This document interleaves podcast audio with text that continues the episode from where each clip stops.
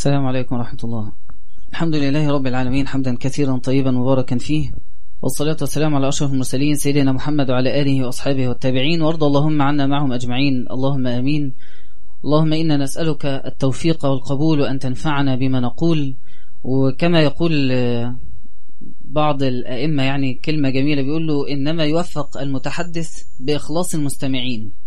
فالكلام اللي بيطلع قدام الميكروفون صح لو اللي ورا الميكروفون إخلاصهم صح. فيعني نذكر بعض بالإخلاص وتجديد النوايا وإحنا جايين هنا ليه؟ جايين نجتمع في مكان نتذاكر الدين ونتناصح في الله وجايين نتقابل وأخوة وإذا التقى المؤمنان فتصافحا تحاتت ذنوبهما كما يتحاتى ورق الشجر. يعني تقعد تتساقط الذنوب باللقاءات اللي إحنا بس نتقابل فيها. فيعني نذكر بعض بالإخلاص وأن ربنا عز وجل يجدد الإيمان في قلوبنا ويرزقنا النية الصادقة والصالحة في هذا العمل وهذه الساعة. اللهم أمين. أصحابي كالنجوم بأيهم اقتديتم اهتديتم؟ كل مرة نمسك فيها قصة واحد تلاقيه شخص مختلف تماما تماما عن اللي قبله وعن اللي بعده. ومختلف وهو صغير عن وهو كبير وفي مواقف كتير في حياته تعبر عن صفات كتير. فأي واحد منهم في أي موقف في أي فترة من عمره هتختار تقلده فأنت على الهداية. أولئك الذين هدى الله فبهداهم اقتده. فأصحابي كالنجوم بأيهم اقتديتم اهتديتم. فإحنا بنتكلم عن أي حد مهما كان في نظرنا إن هو ما عملش كتير أو عمل كتير قوي ففي الآخر أنت ماشي على الطريق الصح. لأن هم دول بكل بساطة القلوب اللي ربنا عز وجل اختارها حتى يكونوا أصحاب الرسول. كان ممكن يختار أي حد واختار هؤلاء اسما اسما ورجلا رجلا. حتى إن أحد أحبار اليهود ذكر إن من أصحاب النبي صلى الله عليه وسلم من هم مذكورين في التوراة بالشكل والصفة والهيئة بكل حاجة. فإحنا بنتكلم على ناس هم صفوة الله عز وجل من خلقه. فنسأل الله عز وجل أن يحسن اقتداءنا بهم. اللهم أمين. فاكرين الثلاث أهداف اللي إحنا اتفقنا عليهم؟ ليه بنتكلم عن الصحابة أو عن التابعين أو عن الأئمة؟ نمرة واحد عشان نحبهم. عايزين نطلع من كل لقاء حابينه. فلان اللي هنتكلم عنه أو فلان نحبهم في الله نمرة اتنين الاقتداء بهم. كل موقف هتلاقي له ترجمة عصرية للحياة بتاعتنا. ونمرة ثلاثة استكمال لرسالتهم. هم بدأوا حياتهم بهدف معين والهدف ده بيننا وبينهم مشترك لأن إحنا هم في الآخر مسلمين. إنما المؤمنون إخوة. أنت مؤمن وهم مؤمنين فأنت أخوهم في الله. يعني هنتقابل يوم القيامة كلنا إخوة في الله. فهم ليهم هدف من حياتهم فالمفروض إن إحنا هم أهدافنا واحدة. فعايزين نستكمل هذه الرسالة. صلى الله على رسول الله صلى الله عليه وسلم. النهارده معادنا بقى مع قصة مميزة جدا. هو طبعا كل أسبوع نفس الكلام هقوله يعني هو قصة مميزة إن هم كلهم مميزين فعلا. لكن النهاردة تميز بشكل آخر خالص عن اللي فاتوا. هو النبي صلى الله عليه وسلم كان قاعد جنبه وقاعد جنبيه صحابة كتير فقال لو كان الإيمان عند الثريا في أعلى مكان في في سقف السماء الدنيا. لو كان الإيمان عند الثريا لناله رجال من هؤلاء. ثم وضع يده على كتف رضي الله عنهم. ماشي؟ والنبي صلى الله عليه وسلم قال ثلاثة تشتاق إليهم الحور العين. علي وعمار وسلمان رضي الله عنه تعرف سيدنا سلمان هو لا هو مهاجر ولا هو مهاجري ولا هو أنصاري. لا من الأنصار ولا من المهاجرين. سيدنا سلمان أسلم قبل الإسلام أصلا ما ينزل الأرض قبل بعثة النبي صلى الله عليه وسلم كان أسلم وده اللي هتبان معانا من قصته. فشخص عجيب قوي ولما يعني نقعد نتكلم عنه هتكتشف قد إيه الراجل ده فعلا مميز تميز قريب قوي إن إحنا نقدر نقلده. وقريب لينا كشباب وقريب لينا في العصر اللي إحنا فيه. فتعالوا نبدأ قصة سيدنا سلمان من موقف مع سيدنا أبو بكر. سيدنا أبو بكر كان بيمر معاه أبو سفيان قبل أن يسلم. فلما عدى على صهيب وعمار وسلمان قالوا ما أخذت سيوف الله من عدو الله ما أخذها. الراجل ده كان المفروض يكون ميت ما يبقاش عايش. فسيدنا بكر زعل وقال أتقولون هذا لسيد قريش؟ فراح يشتكيهم للنبي صلى الله عليه وسلم. فلما راح له قال يا أبا بكر لئن كنت أغضبتهم لو أنت زعلت سلمان ومن معه فقد أغضبت ربك. ده أبو بكر. آه بس في الآخر ده سلمان. يعني هو كل واحد له منزلة. سيدنا سلمان منزلته عظيمة. لئن كنت أغضبتهم فقد أغضبت ربك. فرجع سيدنا أبو بكر سيدنا سلمان وصهيب وعمار فقال يا إخوتاه أأغضبتكم؟ قالوا لا يغفر الله لك يا أخي. فتصافت النفوس سريعا. ونبدأ بقى نتكلم مين هو إن كنت أغضبته فقد أغضبت ربك. والجميل إن سيدنا سلمان من الصحابة القلائل المعظمين عند المسلمين بكل أطوافهم بكل أطيافهم. حتى الشيعة يعظموا جدا سيدنا سلمان رضي الله عنه. فمين الشخصية دي؟ عايزين بقى نقرب منه أكتر ونتعلم إزاي نحبه. رضي الله عنه وأرضاه. سيدنا سلمان كان ليه اسم أنا ما عرفتش أقراه فما جبتوش يعني. كان ليه اسم هو زمان أيام الفارسية. سيدنا سلمان الفارسي يعني هو منين؟ من أهل إيه؟ من أهل إيران. نفس شكل بتوع إيران نفس كان مشعر ويعني كثير الشعر وكان طويل وكان شكله جميل رضي الله عنه وأرضاه. وإيران أنتوا عارفين يعني شكلهم حلو مش وحش يعني. فسيدنا سلمان كان من بلاد فارس وكان هو بقى يعني بيحكي قصته. فكان من قرية تسمى جي أو جي. القرية دي كانت من القرى المشهورة في أرض فارس وكان أبوه دهقان البلد اللي كان فيها. يعني كان أمير هذه المنطقة. كان رجل من أغنى أغنياء فارس ومن أسرى أثريائها. وكان عنده هو كان يعني متميز دنيويا وعنده ضيعات وحدائق وأملاك وفي نفس الوقت كان متميز دينيا. فكان هو صاحب النار. هو اللي معاه النار بتاعة المجوس يوقدها ويحافظ عليها منقدة سيدنا سلمان إحنا هنسمع معظم قصته بلسانه هو رضي الله عنه يقول كنت رجلا فارسيا من أهل أصبهان دي في وسط إيران. من أهل قرية تقال لها جي وكان أبي دهقان قريته وكنت أحب خلق الله إليه. ما كانش في حد بيحب حد زي ما كان أبويا بيحبني. فلم يزل بي, بي حبه حتى كان يحبسني في البيت كما تحبس الجارية. لما هي بنت صغيرة أبوها وما خايفين عليها ويقعدوها بنت صغيرة كان سيدنا سلمان أبوه بيعامله بالطريقة دي من شدة حبه لهم. فسيدنا سلمان من هو صغير كان بطبيعته ميال للدين ما يحبش التهريج الكتير ما يحبش اللخبطة. فكان من هو صغير الدين بتاعنا المجوسية النار دي هي ربنا يروح كان هو في المجوسية أشد الناس التزاما بالمجوسية. حتى أنه يعني من كتر ما حبه للدين الناس اتفقوا أنه يكون قطن النار يعني هو المتولي النار ما يسيبهاش تطفي لحظة فدايما هو اللي بيوقدها أول بأول. فكان هو قطن النار في بلدته لا يتركها تخبو ساعة. وكانت لأبي ضيعة عظيمة. حدائق عظيمة جدا وكان غني جدا أبوه. فشغل في بنيان له يوما. راجل أعمال وشكله كان يعني شغال برضه في المقاولات فكان عنده عمارة أو حاجة بيبنيها وعنده بقى جنينة بيرعاها ومرعى وأغنام وحاجات كده. فبعت ابنه ولأول مرة يبعته إن هو يطلع بره البيت يعمل مشوار لوحده. فبعته في في إن هو يروح يتابع الضيعة إيه الأخبار والعمال عاملين إيه. واحد أبوه غني. أبوه عنده مصانع أبوه راجل من كبار رجال الأعمال في البلد وفي نفس الوقت ليه مركز مرموق اجتماعيا ودينيا فوقته طبعا ضيق جدا. فبعت ابنه أنه هو يتولى مهمة متابعة الضيعة. فقال يا بني إني قد شغلت في بنياني هذا اليوم فاذهب إلى ضيعتي فاطلعها. وأمرني ألا أتأخر. هو بيخاف عليا قوي. فهتأخر هتبقى مشكلة. هتأخر على الساعة 10 بالليل هتبقى مشكلة. يعني كنت فين وأنا قلقت ومامتك تتصل بيك ويقفوا على الباب ويبصوا من الشباك. قلق. أبو سيدنا سلمان كان بيحب هذا الحب الشديد. فهو ماشي في طريقه إلى الضيعة. مررت بكنيسة من كنائس النصارى. كانت هي دي الديانة بتاعت الوقت ده. فسمعت أصواتهم وهم يصلون. فدخلت وكنت لا أدري ما أمرهم. هم بيعملوا إيه؟ فلقاهم بيصلوا الصلاة وقعت في قلبه موقعا طيبا. فلما سمعت أصواتهم ودخلت أنظر إليهم أعجبتني صلاتهم ورغبت في أمرهم.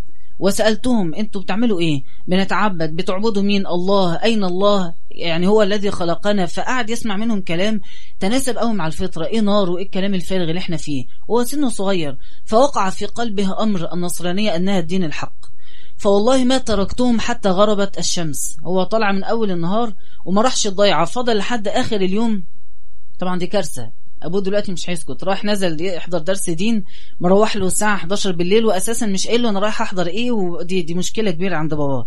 فرجع فقبل ما يمشي راح سألهم أين أصل بهذا الدين؟ أو أين أصل لهذا الدين؟ عايز أوصل له للعمق بتاعه.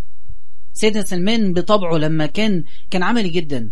عرف إن في دين واقتنع بالموقف ده سمع إن في حاجة صح إن في حاجة حرام على طول يخش في صلب الموضوع. البنوك حرام ولا حلال؟ يخش ويسأل ويستفسر ويفهم. مش كل مرة يتعرض لموقف مش عارف الوضع إيه. ويقعد يسمع كلام في الجرايد ويقرأ يقرأ كلام في الجرايد ولا يسمع في التلفزيون ومش مهتم إن هو يوصل لصلب الموضوع. سيدنا سلمان هتلاقي في مواقف حياته كلها يدخل لحد ما وصل عنده مثلا 250 سنة يدخل في صلب الموضوع مباشرة يعرف الموضوع عايز أوصل لآخره آخره إيه؟ أين أصل لهذا الدين؟ قالوا في الشام. عايز توصل له وتعرف في الدين ده إيه أصله وإيه بدايته؟ اذهب إلى الشام. فكتم الأمر في نفسه رجع لوالده. طبعا رجع كانت قصة ويعني أي بنية شغلت عنك وقلقت عليك وأنت كنت فين وقعد يحكي له القصة. فقال له أتترك دين آبائك لدين ليس بالحق. وقعد يخوفه من الدين ده. إيه الدين ده؟ ومين مسلم؟ كم واحد ملتزم؟ كم واحد بيصلي في الجامع ولا كم واحد بيحضر درس؟ العدد قليل جدا. أنت شاغل نفسك بدولة والبلد كلها ماشية غلط يعني وأنتوا اللي هتبقوا صح. فقعد يقول له الكلام اللي أي أب ممكن يحاول يفتن أولاده بيه. يعني أنت الصح بقى وكل البني آدمين اللي حواليك غلط. فأصر على دينه. وصار إن هو هيتبع هذا الدين اللي قلبه ارتاح له. ولا أبوه تأثر بيه ولا المجتمع حواليه أثر فيه. فلما رأى ابوه على هذا الإصرار حبسه في المنزل. يعني ابوه من قريش مع أهل مكة والنبي صلى الله عليه وسلم وسطهم يحبسوه. سيدنا سعد وسيدنا معاذ مصعب. ابوه من المجوس وسمع دين النصرانية برضه بيحبسوه. ابوه مسلم وسمع إن ابنه بقى بيصلي في الجامع برضه بيحبسه. فتلاقي إن دايما أي حد بيقرب من ربنا بشكل مختلف عن المجتمع لازم يلاقي مقاومة. فالمقاومة دي هي الابتلاء. أحسب الناس أن يتركوا أن يقولوا آمنا وهم لا يفتنون؟ لازم في مقاومة شوية وأنت لازم تثبت إن أنت فعلا راجل إن أنت قد الطريق اللي أنت اخترته مش في أول ابتلاء يقابلك تتراجع فيه.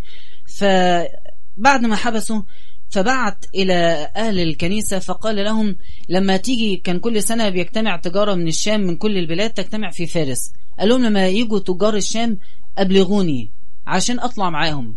وأبلغوهم إن هم يستنوني قبل ما يطلعوا في اللحظات الأخيرة هم لسه ماشيين أطلع وراهم عشان ما حدش يقدر يلحقني من أهل البلد. ففعلوا ما أمر وفي آخر يوم كان أهل الشام مرتحلين فيه فك قيده ثم هرب من بيته. سيدنا سلمان دلوقتي ماشي مع أهل الشام سايب فلوس وسايب مكانة اجتماعية وسايب أهل بيحبوه جدا. يعني أب بيحبك جدا مش بيعاند ولا بيغلس عليك فما صدقت أسافر وأسيبه. وسايب طرف في. في العيشة. يعني هو كان مطرف وعايش في قصور وجنان وما كانش بيشتغل أصلا ما كانش بيطلع بره يتابع الشغل بتاع باباه. ده قاعد في البيت بيجي له أكل وشربه لحد عنده. ورغم كده لما دخل الحق في قلبه اختاره. ما فيش بقى مجال فيها إن أنا أقعد أقارن. أصل دنيا وجنة. يعني مش حاجة تستحق المقارنة. سيدنا سليمان راح خرج معاهم معوش فلوس معوش حد يعرفه رايح بلد غريبة. تخيل انت حد يقدر عنده استعداد يسافر أمريكا ولا أوروبا من غير ما يكون له صحاب هناك؟ ولو ملوش صحاب على الأقل هيخرج مع صحابه. ولو رايح لوحده على الأقل مظبط تليفونات وفلوس ومعاه رصيد في جيبه كويس قوي إن هو لو اتزنق هيرجع تاني من غير ما يتشرد. سيدنا سلمان ما قعدش يحسبها كل ده. هو شاف الصح إيه بيعمله؟ هو كان عملي. يخش في صلب الموضوع مباشرة. إحنا ممكن تلاقي الواحد يقعد يحسبها 100 مرة قبل ما أو قبل ما ياخد قرار إن هو يصلي في الجامع. ويقعد يقول طب ما أنا هنزل وهتعطل والمذاكرة ولا الشغل وح... ويقعد يحسبها كتير. سيدنا سلمان ما بيحسبش. هو ده الصح فيعمله. فانطلق مع ركب الشام. حتى وصل إلى بلاد الشام. أول ما وصل بلاد الشام يعني الموقف بقى الجميل.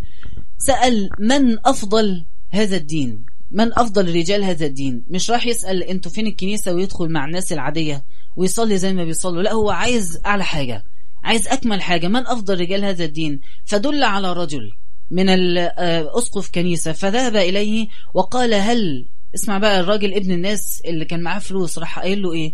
قال هل لي أن أخدمك؟ وأبيت عندك تعلمني مما علمك الله. ممكن أبات عندك في الجامع أكنس ونظف واغسل لك هدومك ونشرها لك بس تخليني أقعد معاك ما تسيبنيش. الصحبة تستحق التضحية. هو ضحى بحاجات كتير قوي قصاد إن هو يلاقي صحبة صالحة يلتزمها. اللي أعجب بقى من كده يقول سيدنا سلمان فمكثت عنده أياما فوجدته رجل سوء أو رجل سوء. يجمع الصدقات من الناس ويرغبهم فيها ثم لا يعطيها للفقراء ويكنزها لنفسه. حفر أبيار يقعد يجمع فيها فلوس الناس. مخ غريب قوي. مش حتى هو راجل كاهن يعني راهب. يعني مش مسموح له إن هو يظهر طرف قدام الناس. فكان ياخد الفلوس مش عارف يشتري بيها حاجة فيقعد يكنزها ويمنعها من الفقراء. فلما مات هذا الرجل الأسقف اجتمع الناس وأرادوا أن يقيموا له قداس ويعظموا موته ويصلوا عليه. فقال لهم إني رأيته يفعل كذا وكذا. فالناس ما صدقوش سيدنا سلمان فقال أدلكم على بئر فيه كنزه فراح أدلهم على عدة أبيار مليانة كنوز هذا الرجل فلما رأوها صلبوه وهو ميت ورجموه وأخذوا يسبونه ويلعنونه. موقف زي ده يخلي سيدنا سلمان يعمل إيه؟ مباشرة يفكر إيه؟ أنا أرجع. دين إيه ده الكبير بتاعه أكبر رسم الدين ضربة. وبتعمل حاجات ما أنا أنا ما أقبلش أعملها وأنا لسه بتعلم الدين منه. وأكبر رسم الدين بتعمل كباير. وأكبر راس في الدين بتضل الناس وبتطلع تتكلم في التلفزيون بتقول كلام فيه إضلال للآخرين. وأكبر راس في الدين ماشية غلط وبتقول كلام عكس اللي هي بتعمله. يبقى الدين ده أي كلام. يبقى أنا أنا هضيع سايب أبويا وسايب فلوسي وسايب عيلتي علشان أجي أمشي ورا ورا ناس بطالة. أنا أرجع لأهلي أحسن والنار كانت أحسن من الدين اللي, اللي الراجل بتاعه كده. لكن هل سيدنا سلمان اهتز ولا فرقت معاه؟ يعرف الرجال بالحق ولا يعرف الحق بالرجال. المسلمين ضايعين يبقى الإسلام ضايع؟ طبعا لا. إحنا كلنا فاهمين إن طبعا لا. فالملتزمين بيتعاملوا إزاي؟ وبلاقي واحد بيصلي في الجامع والزبيبة في راسه قد كده وفي الفلوس بيتعامل بشكل مخالف للدين. إيه المشكلة؟ ده غلطان ده واحد غلطان.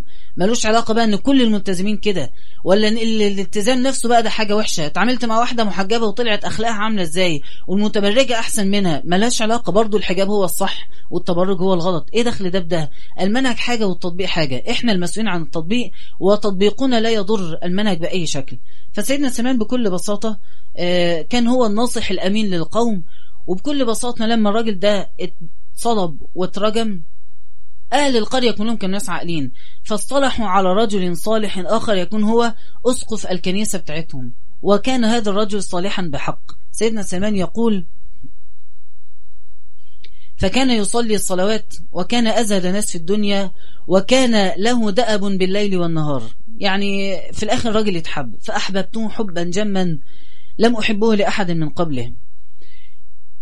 أنتوا عارفين سيدنا سلمان النقلة اللي هو اتنقلها ليه ربنا وفقه الواحد كويس؟ لأن هو كان مخلص في الأول. هو لو كان اتهز ورجع لبلده كان زمانه ما كناش بنتكلم عنه النهارده. كان زمان النهارده بنتكلم على واحد تاني وما فيش حاجة اسمها سلمان وانتهت قصته لكن هو مخلص. ومخلص لدينه ومخلص الحق اللي هو مقتنع بيه. الناس كلها اللي حواليه ضلوا وإن تطع أكثر من في الأرض يضلوك. لكن هو عشان إخلاصه فثبت. فقصاد الثبات في عاقبة جميلة جدا. إن ربنا دله على رجل فعلا يستحق هذا الحب وهذه المكانة فأقمت معه زمانا. سنين أخدمه ويعلمني. وأخدمه ويقربني من ربنا أكتر. وهو قابل قوي وراضي جدا بالحياة اللي هو فيها. والطرف اللي كان عايش فيه والقصور والأموال كل ده ما يفرقش معاه. هو المهم دلوقتي إن ضميره من جوه مرتاح حتى لو كان جسده من بره مرهق وتعبان. حتى حضرته الوفاة. هذا القسيس. قلت له يا فلان إني كنت معك فأحببتك حبا جما.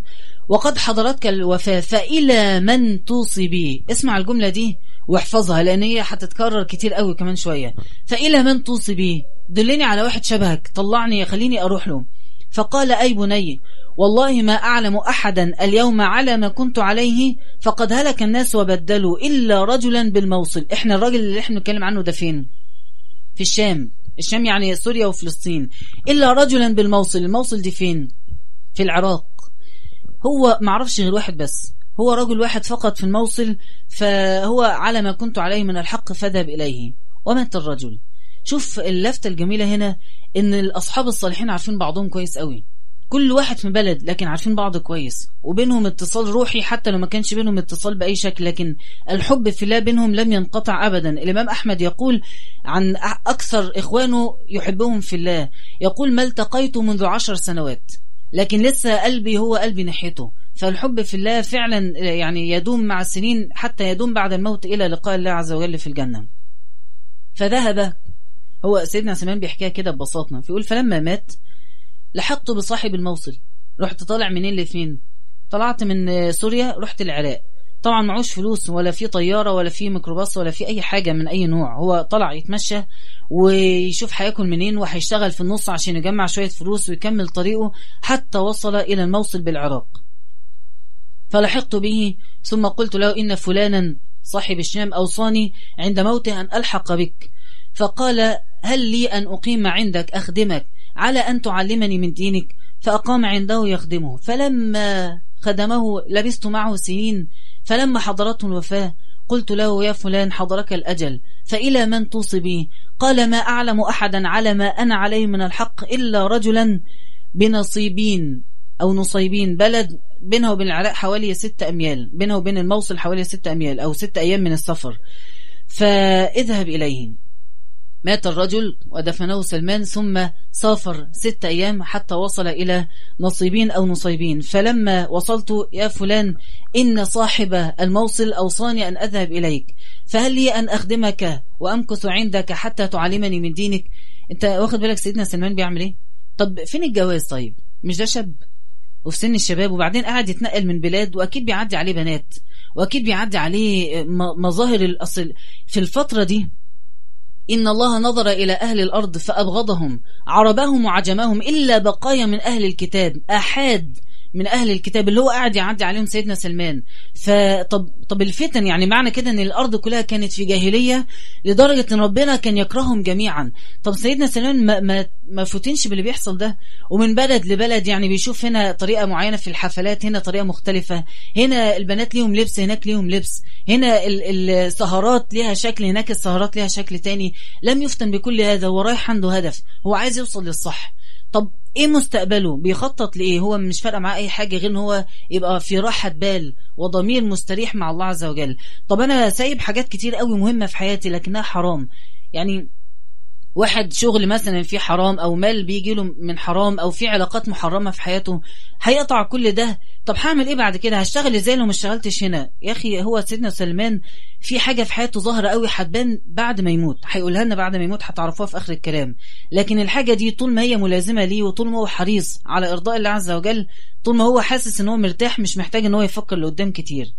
فذهب إلى نصيبين. ومكث مع الرجل فمكثت معه فترة حتى حضره الموت. يا فلان حضرك الموت إلى من توصي به؟ الشام الأول طلع من المجوسية إلى الشام إلى الموصي إلى نصيبين فإلى من توصي به؟ قال ما أعلم إلا رجلا بعمورية. اذهب إليهم فأتيه. عمورية دي فين؟ آه في الروم يعني تعتبر فوق الشام بشوية ناحية أوروبا. يعني مكان بقى أبعد من العراق بشكل كبير جدا. فذهب إلى هناك. هو بكل بساطة وبيحكي كده فلما مات وغيب لحقته بصاحب عمورية. رحت جاي واخد بعضي ومسافر على هناك. مفيش يأس مفيش زهق مفيش ملل مفيش بقى شكلها كده ربنا مش عايزني. في ناس تفكر كده. شكل كده ربنا كل ما أقرب من ربنا شوية ألاقي الدنيا بتتقفل. أطلع من فتنة أخش في فتنة أكبر. يوم ما أحافظ على دروس المساجد ألاقي أهلي في البيت بيعندوني. يوم ما أجرب أبطل مع بنات ألاقي البنات هم اللي بيتصلوا بيا. فهو واضح إن ربنا مش عايز دخلني الجنة واضح إن أنا كده كده رايح النار فمش فارقة. ففي ناس بتيأس بسرعة جدا. مع أول اختبارات تلاقيه هبطت عزيمته. سيدنا سلمان ذهب إلى عمورية بكل بساطة وذهب إلى الرجل وأخبره أنا من عند فلان وأنت لي أن أخدمك حتى تعلمني من دينك. لكن الراجل ده يظهر كان سايب سيدنا سليمان بحرية فمكث معه واكتسب. كان بيعرف يشتغل بره بجانب خدمة هذا الراهب حتى اكتسب وصار عنده أبقار وغنم. أظن كده حياته استقرت. خلاص بقى يتجوز ويهدى والنصرانية دين الحق وكفاية قوي علينا كده. ده الطبيعي جدا أي حد فينا يعمله. سيدنا سلمان لم يستقر. أول ما مات شيخه واخد بالك؟ أول ما يبقى الكبير بتاعه مش موجود لازم يدور له على كبير. لازم في واحد معلم في حياته. لازم في حاجة بيحضرها تزيد من إيمانه. لو الحاجة دي مش موجودة يروح يدور عليها إن شاء الله يستفل لها بس لازم يلاقيها. فسيدنا سلمان كل ما يموت الشيخ بتاعه كل ما يروح يدور على شيخ تاني. المشكلة إن هم ما كانوش في بلد واحدة متوزعين على الكرة الأرضية كلها. لكن إحنا في توفيق ربنا إن في دروس في كل حتة وحتى في التلفزيون وفي كتب. فالمهم إن أنت بليك دايما مرجعية ترجع لها. فسيدنا سلمان لما حضر هذا الرجل الموت قال له يا فلان إني كنت مع فلان فأوصاني بفلان فأوصاني بفلان حتى جئت إليك فإلى من توصي بي قال إحنا قلنا بقايا من أهل الكتاب البقايا دول خلصوا. فقال الرجل والله ما أعلم أحدا على ظهر الأرض على ما نحن عليه من الحق. لما نموت مش هيتبقى غيرك أنت يا سلمان. إلا أني أعلم أنه قد أضلنا زمان نبي فإذا رأيته فاتبعه فإنه يخرج بأرض العرب في بلدة يعني معنى الكلام يعني بين حرتين وحولها نخيل يعني بين آه، جبال كثيرة وكثيفة النخيل. وله علامات فإنه يأكل الصدقة يأكل الهدية ولا يأكل الصدقة وبين كتفيه خاتم النبوة. سيدنا سلمان سمع الكلام. طب أنا أسألك السؤال لو أنت سمعت الكلام ده تفكر في إيه؟ راجل بيموت وبيقول لك في ثلاث علامات. طب الثلاث علامات دول سهل تلاقيهم في أي حد. يعني ممكن يحس طب طب قول لي اسمه. طب قول لي شكله. طب قول أي حاجة. هو ما اهتمش بكل ده. عارفين اهتم بحاجة غريبة جدا.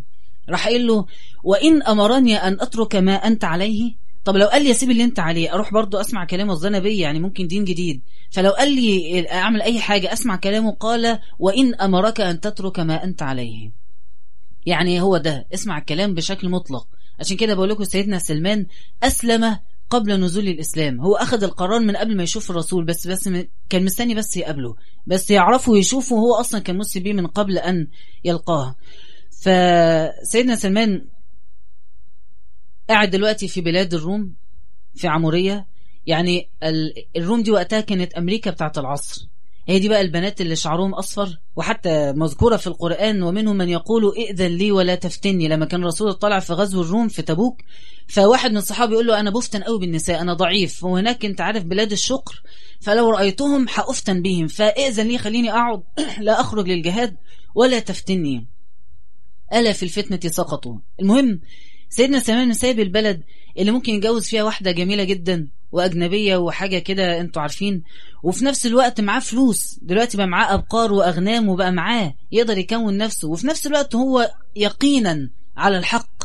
ما هو شاكك إن هو صح ولا غلط. لا هو 100% ماشي صح وهيتجوز بالحلال وهيعيش في الحلال ويخلف صبيان وبنات والموضوع ينتهي عند كده ويرتاح. لكنه مش قادر يقعد بدون صحبة طيبة. ما ينفعش يبقى في قاعد كده لوحده مع نفسي ملتزم. لازم أبقى مع ناس ولازم نبقى في دعوة في حياتنا ولازم أبقى مهموم بدين بسعى وراء نصرته. فسيدنا سلمان أخذ القرار الصعب إن هو يسافر تاني. يروح فين؟ يذهب إلى جزيرة العرب. اللي هي من أول بعد فلسطين بشوية من أول الأردن لحد اليمن ومن أول الإمارات لحد البحر الأحمر. هيروح فين في الجزيرة؟ يعمل إيه؟ وبعدين بيقول له علامة مميزة قوي جبلين وشوية نخيل. ياه! طب ده الجزيرة العربية كلها جبال ونخيل يعني سيدنا سلمان يعمل إيه بالظبط؟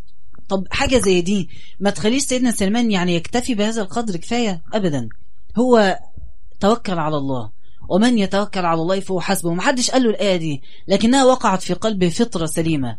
فسيدنا سليمان مكث في عمورية فترة من الزمن بعد وفاة هذا الراهب حتى جاءت جاء وفد من بلاد العرب. فرح جدا. أنتم من فين؟ من بلاد العرب؟ هل لي أن تحملوني معكم وتأخذوا ما معي من الأبقار والأغنام؟ كل فلوس ياخدوها كل أملاك ياخدوها والقصر هبيعه والعربية هبيعها خدوا كل ده. بس أسافر معاكم عند أول بلد فيها شوية جبال ونخيل نزلوني هناك. فقبلوا هذا الرجل وسافر معهم بس العرب طلعوا مش مش تمام وباعوه. في نص السكة لقوا راجل آه، آه، ما بيعرفش عربي. هو سيدنا سليمان كان آه، اللغة العربية عنده ركيكه جدا ولو إنه كان فصيح في اللغة لكن الحروف ما كانتش بتخرج بسلاسة فبالتالي ما يعرفش يعبر عن نفسه. وفي نفس الوقت هو ما قابلش حد عربي عشان يتعلم منه كتير. فخرج معهم ففي نص السكة راحوا جايين بايعينه لراجل يهودي. كان ابن حاكم البلد وهو الآن يباع كما يباع الرقيق والعبيد. وكان من أغنى الأغنياء فترك ماله كله وأصبح فقيرا ومملوكا. كل ده علشان عايز يوصل لإيه؟ عشان عايز يوصل للصح. عايز ضميره يرتاح. عايز يحس إنه لما بينام بالليل مفيش حاجة مؤرقاه إنه بيعمل أخطاء كتير بالنهار فبينام مرتاح. فسيدنا سليمان كان يبحث عن هذه الراحة والسعادة. فخرج مع هذا الرجل اليهودي ودخل إلى بلدة قريبة من المدينة بين الشام والمدينة. فلقى فيها بعض النخيل وبعض الجبال. فقال يعني يمكن تكون هي بس مش هي هو قلبه مرتاحش إن هي تكون هي البلد. فبعاه هذا الرجل إلى رجل آخر وتحرك به حتى وصل إلى المدينة. أول ما وصل يسرب المدينة المنورة وقع في قلبه أنها هي المدينة. طب أسألك بالله لو هو قعد يلف عمره كله كان ممكن يوصل للمدينة؟ يعني هو خد قرار يلف ممكن يطلع أي اتجاه في أي مكان وعلى ما يوصل للمدينة هيكون ممكن عمر عمره عدى كله.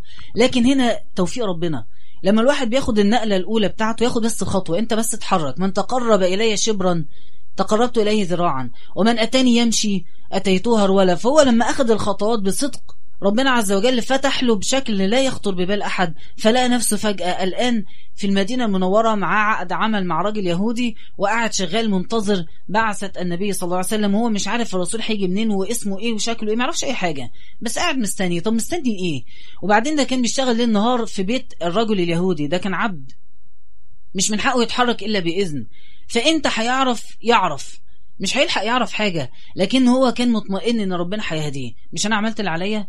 مش أنا قطعت الغلط؟ مش أنا بطلت أصاحب اللي كانوا بيضروني؟ مش أنا قطعت مع البنات؟ مش أنا بعمل الصح؟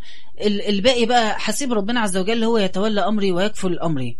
سيدنا سلمان كان في, في يوم من الأيام على نخلة بيقطف ثمارها وكان سيده اليهودي أسفل النخل. وهو قاعد شغال لقى واحد بيكلم اليهودي فيقول له أما رأيت إلى هذا الرجل الذي يزعم أنه نبي وقد جاء من مكة وهو يمكث الآن في قباء قباء قباء عارفين مسجد قباء اللي هو النبي صلى الله عليه وسلم جاي من مكة فمكث قليلا في قباء ثم بعد ذلك ارتحل إلى المدينة. فكان لسه بيتحرك حاليا في قباء. فاليهودي صاحبه بيشتكي له الراجل اللي جاي شكله هيفسد علينا البلد. سيدنا سلمان يقول فوالله ما إن سمعتها حتى أخذتني رعدة. جسمي كله انتفض فكدت أسقط فوق سيدي. فنزلت مسرعا من على النخلة. يعني جري نزل وساب الشغل وساب كل حاجة. فقال للرجل ماذا تقول انت بتقول إيه؟ عيد عليا تاني. فلكمني سيدي لكمة شديدة. راح جاي ضربني ضربة في صدري. جامدة جدا. وقال ما لك ولهذا ارجع إلى ما كنت تعمله. فقال كنت أتثبت من كلامه. ماذا كنت تقول؟ فعاد عليه الكلام. رجل يدعي أنه نبي وجاء بقباء يريد أن يفسد علينا بلدنا. فسيدنا سلمان أول ما سمعها قشعريرة في جسد هو اللي بيحكي. ورعدة وزي ما تقول كده يعني مفصله ثابت يعني هو عايز يقولها بس باللغة العربية التانية. فأحس الإحساس إن هو أخيرا لقيتها. هو ده اللي أنا كنت بدور عليه بقالي حوالي هنقول كام سنة كمان شوية بقالي سنين كتير قاعد بدور عليها. ف فيقول سيدنا سلمان كان عندي شيء جمعته. كان محوش شوية فلوس فراح جايب اشترى بيها تمر. كل اللي حيلته من الشغل بتاعه هو أصلا ما العبد مش ما بيجمعش فلوس ما بيشتغلش. هو بياخد آه، بيشتغل قصاده إنه ياكل ويشرب وينام. فجمع شوية راح جاي جمع التمر ونزل على النبي صلى الله عليه وسلم في قباء. المدينة فين وقباء فين؟ مشوار. يعني لما تمشي مشوار وفي الحر مشوار كبير. فذهب إلى قباء وقدم إلى النبي صلى الله عليه وسلم وقال آه، إني أرى أنك رجل صالح. وأن معك أصحابك متعبون فهذه صدقة مني لكم.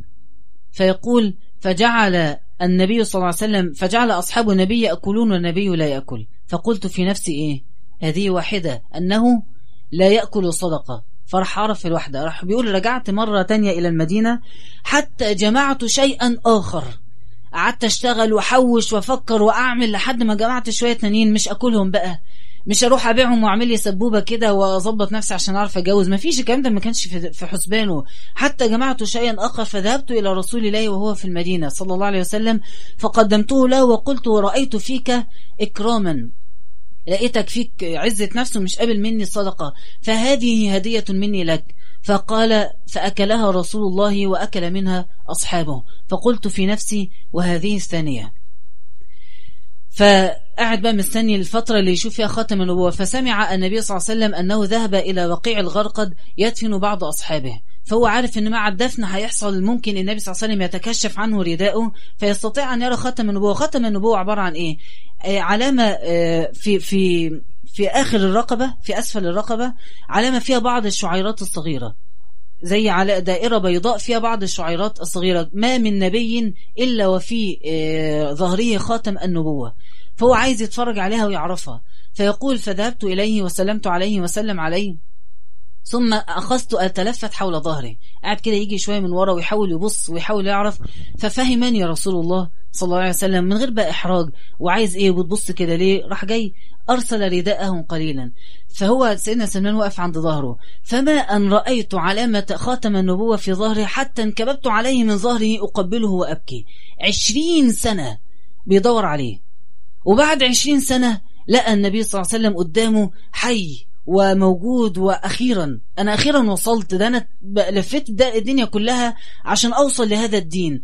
وإحنا ما عملناش أي حاجة غير إن إحنا بس اتولدنا ووصلنا لهذا الدين. سيدنا سلمان أول ما رأى رسول الله صلى الله عليه وسلم حتى انكب عليه وقبله وعنقه وبكى.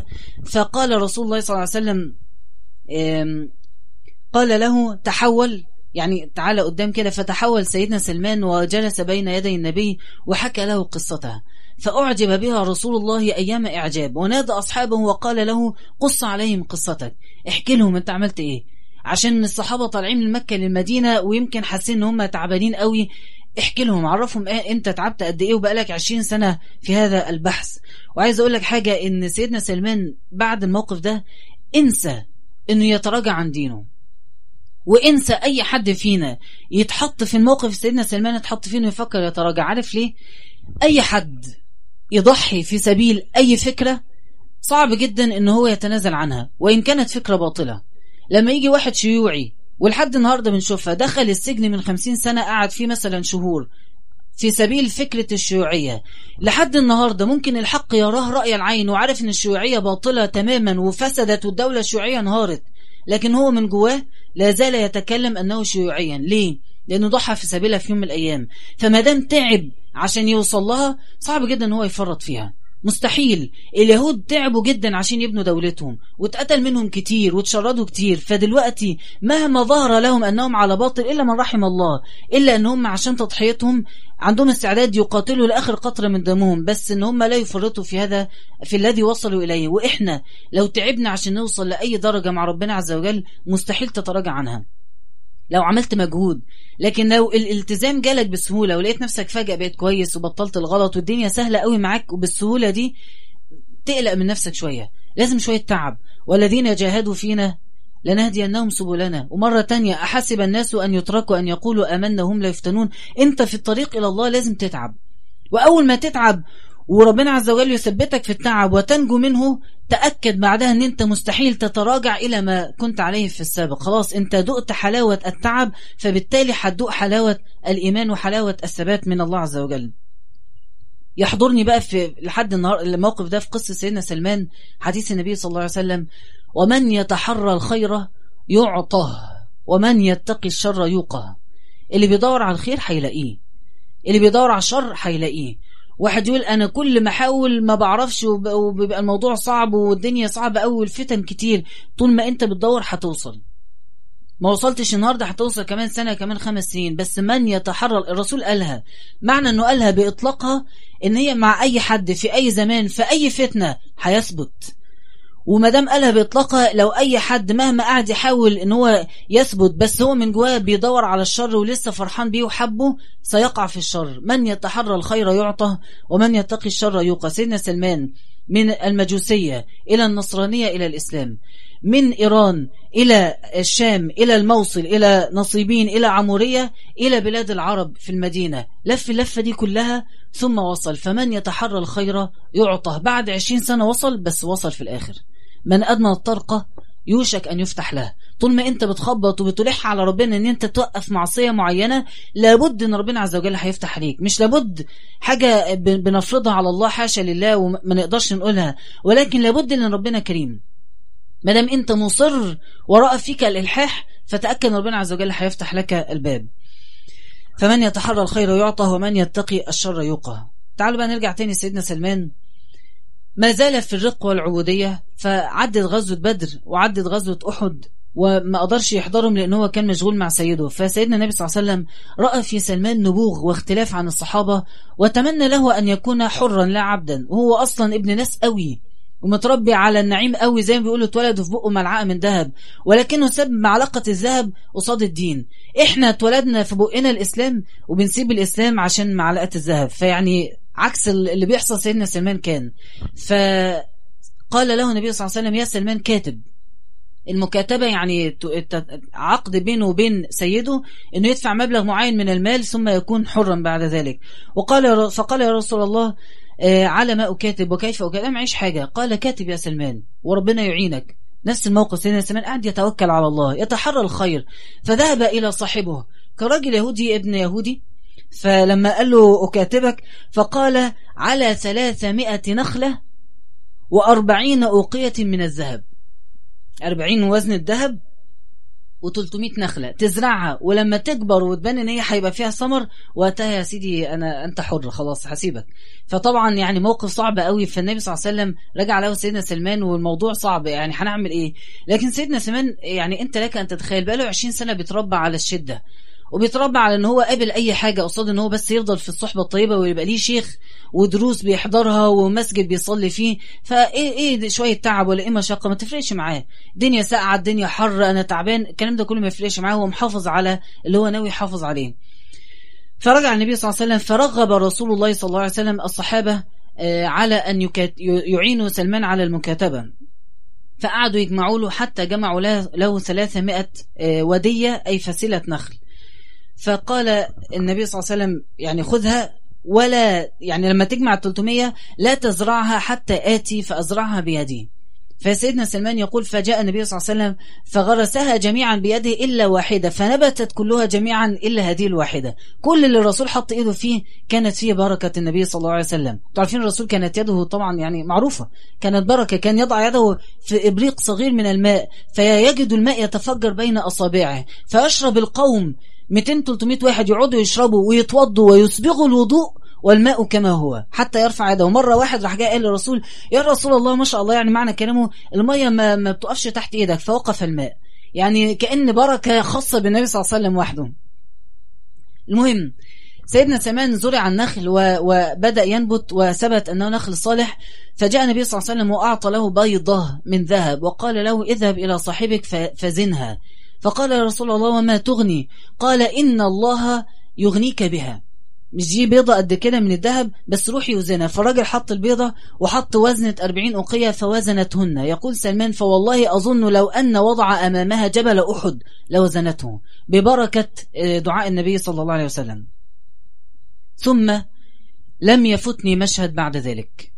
الكلام ده كان سنة خمسة هجرية في عام غزوة الخندق وبدأت يعني انتهى تاريخ مجيد لسيدنا سلمان ويبدأ تاريخ مجيد آخر لسيدنا سلمان. انتهى البحث عن الحق والثبات عليه والتضحية بكل أشكالها في سبيل الوصول إلى صحبة صالحة تعينه. ويبتدأ تاريخ آخر من الدعوة إلى الله عز وجل والجهاد في سبيل الله. ومن يتحرى الخير يعطه ومن يتقي الشر يوقه.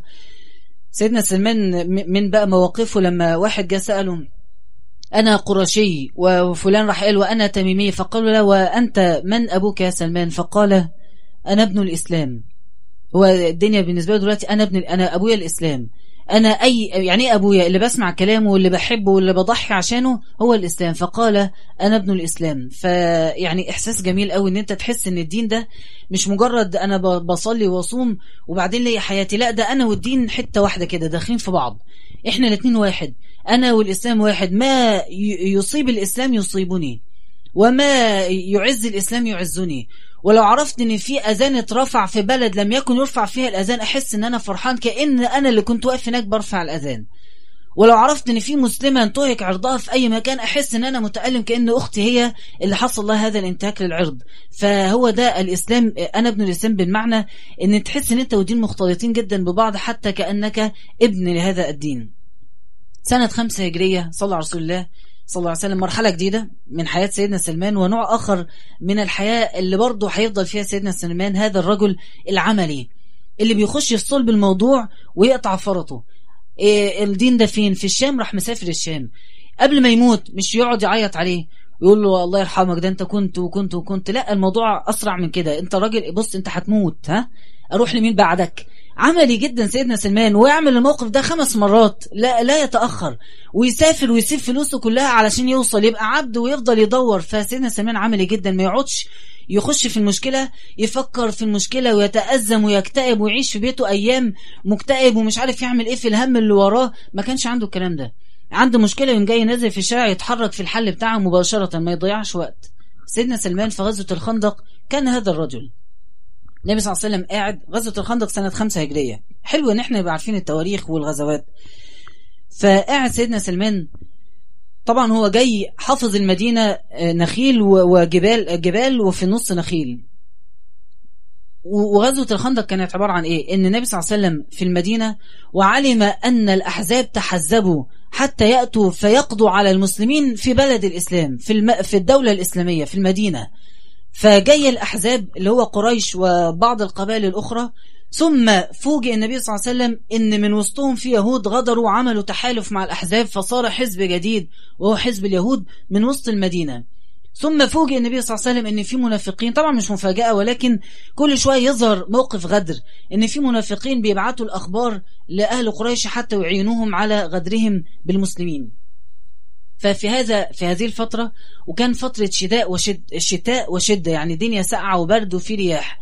المسلمين جوه المدينة والمشركين جايين من كل حتة واليهود جوه المدينة برضو مستنيين بس المشركين يدخلوا عشان دول يغدروا.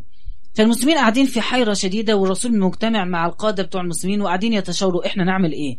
سيدنا سلمان صعد فوق هضبة عالية ونظر نظرة فاحصة في المدينة. كان ممكن عارف واحد تاني يعمل إيه؟ لو واحد مننا يعمل إيه؟ وده اللي المسلمين كتير قوي بيعملوه دلوقتي. في حرب على غزة. ندخل المساجد ونعيط ونرفع ايدينا وندعي ربنا. ده مطلوب. بس هو ده المطلوب بس في الوقت ده ولا في حاجات أولويات؟ الدعاء له وقته. لكن تقعد تعيط وتدعي سيدنا سلمان ما دخلش الجامع وبيته قاعد يعيط ويدعي يا رب انصرنا بقى والحقنا أحسن لو إحنا متنا هنعمل إيه؟ والمسلمات وال... وأخواتنا. ما كانش عنده كده. أول ما شاف الأزمة راح جاي نزل على طول يكلم ناس على فلسطين ويعمل إيميلات ويبعتها ويجمع فلوس ويروح النقابة ويتحرك راح سيدنا سلمان طلع فوق هضبة عالية ونظر نظرة فاحصة في المدينة وقعد يفكر أنا ممكن أعمل إيه؟ ويستدعي خبراته أيام ما كان طفل صغير كان بيعملوا إيه؟ المجوس خبراتهم إيه في الحروب؟ فظهرت في خاطره فكرة ذهب إلى النبي صلى الله عليه وسلم وأخبره بها فكان النصر حليفة للمسلمين بهذه الفكرة. يا رسول الله لما كان بيحصل معانا كده أيام فارس أنا فاكر إن أهلي كانوا يحفروا خنادق حفرة عميقة حول المدينة. حصن بس بدل ما حصن عالي يقعدوا لسه هيبنوا فيه لا كانوا يحفروه.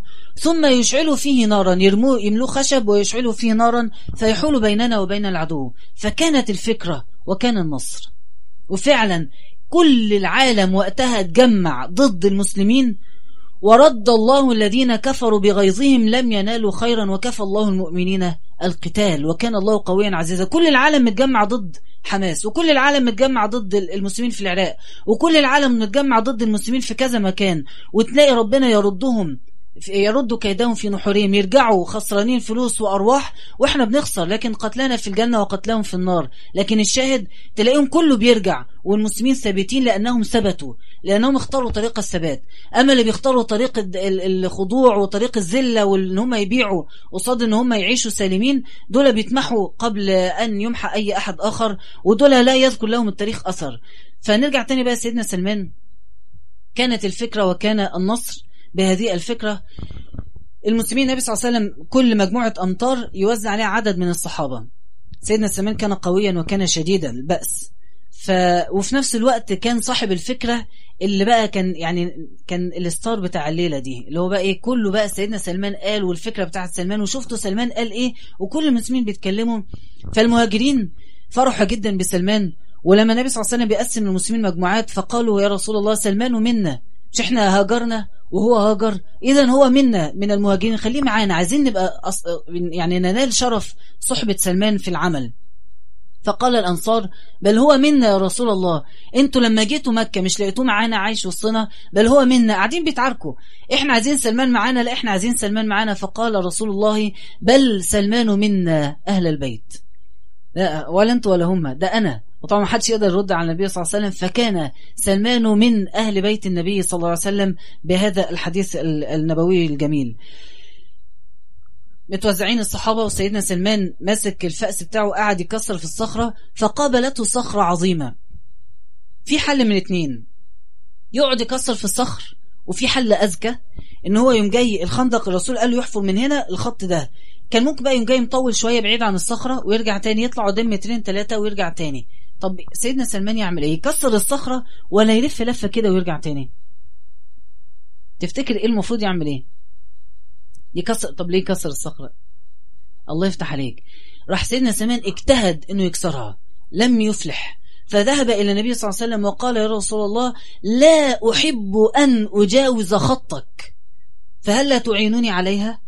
يا رسول الله أنت قلت لي أعمل دي. أنت قلت البنت بتتحجب بالشكل ده. وقلت العلاقة بين الراجل والشاب والبنت بالشكل ده. وقلت المعاملات المالية كده وبر الوالدين كده والصلاة في المسجد كده والخشوع شكله كده. انت عرفتني الحاجات دي. أنا لا أحب أن أجاوز خطك. انت علمتني كده أنا هعمل كده. فسيدنا سلمان ما حاولش إن هو يقعد يقول طب ما الأسهل إن أنا أفكر أعمل طريقة معينة برضو إيه يعني أبقى اسمي ملتزم بس أعمل اللي أنا نفسي فيه. ما عندوش الكلام ده. هو كده. انت يا رسول الله قلت لي اعمل دي فانا هعملها مش هستسهل وافكر في الحلول اللي تريحني وتخليني ابعد شوية عنك. فذهب معه النبي صلى الله عليه وسلم وامسك بالفأس وثبات سيدنا سلمان في هذا الموقف مع الصخرة كان وراءه فتح عظيم. لما ضرب النبي صلى الله عليه وسلم من المره الأولى فكان لها برق إضاءة عليها فقال الله أكبر وكبر المسلمون فتحت فارس فتحت الروم وفتحت قسطنطينية. وكانت بشرة جميلة جدا للمسلمين. والمسلمين قاعدين بيسمعوا المنافقين بيقولوا إيه؟ في غزوة الأحزاب. الدنيا برد وضلمة والمشركين حوالينا من كل حتة. فيقولون يعيدنا محمد بفتح كسرى وقيصر وأحدنا لا يأمن أن يأتي حاجته. محدش عارف يطلع يعمل يقضي حاجته يطلع شوية في الصحراء عشان يقضي حاجته. وقعد يقول لنا في قصور هتاخدوها وتبقى بتاعتكم. فقاعدين اهتز المنافقون. أما المسلمون أول ما سمعوا النبي صلى الله عليه وسلم يقول هذا الكلام وأول ما رأوا تحزب الأحزاب عرفوا أن سنة إلهية. إن بعد العسر يسرى ما دام في شدة جت يبقى في رخاء جاي. ما دام إحنا هنثبت يبقى ربنا عز وجل هيفتح علينا بالخير. ما دام أنا عرفت أقول لأ للغلط تأكد ربنا عز وجل هيفتح عليك كتير قوي بعد كده في حلاوة الإيمان. فأول ما رأى المسلمون هذا التحزب قالوا هذا ما وعدنا الله ورسوله وصدق الله ورسوله وما زادهم إلا إيمانا وتسليما. انتهت غزوة الخندق وغزوة الأحزاب هي نفس الغزوة؟ وسيدنا سلمان له موقف آخر بخبراته العسكرية وده دليل إن هو لما قاعد حتى هو كان صغير في بلده كان ذهنه حاضر وبيتفرج وبيستوعب وبينقل خبراته وكان له موقف آخر في حصار الطائف النبي صلى الله عليه وسلم مش عارف يعمل معاهم إيه والحصار طول فقال له على فكرة المنجنيق اللي هم يحطوا يربطوا بسلسلة وبعدين يطلقوا الكف بالحجر اللي فيها حتى يهدوا الأسوار. فكانت الفكرة أيضا وكان النبي صلى الله عليه وسلم نفذها لهم. بعض المواقف كده في حياة سيدنا سلمان قبل ما نخش في, في أواخر بقى حياته صلى على رسول الله صلى الله عليه وسلم. سيدنا سلمان أخى الرسول بينه وبين أبي الدرداء. سيدنا أبو الدرداء اسمه إيه? عويمر ابن عامر. تمام. رضي الله عنه. فكانوا الاثنين أخوين. سيدنا سلمان كان بيحب قوي أبو الدرداء. كان بيحبه جدا بجد لأنه كان يرى فيه رجل صالح كثير العبادة. فكان من حبه ليه يفكر ان هو يروح يقعد عنده يبات أيام وليالي. فدخل عليه البيت مرة فرأى امرأته متبذلة. مش مهتمة بنفسها ولبسها يعني واحدة كأنها عايشة لوحدها مش عايشة مع جوزها مفيش تهيؤ للزوج. فسيدنا سمان لما رأى هذا الأمر قال لها ما لك يا أم الدرداء؟ انت ليه كده يعني؟ يعني أخويا في الله وانت ليه ليه مش مش مش, مش بتستعدي زوجك بشكل طيب؟ فقالت إن أخاك أبا الدرداء ليست له حاجة في الدنيا. ده ما شاء الله بيصلي طول الليل وبيصوم بالنهار وكده يعني.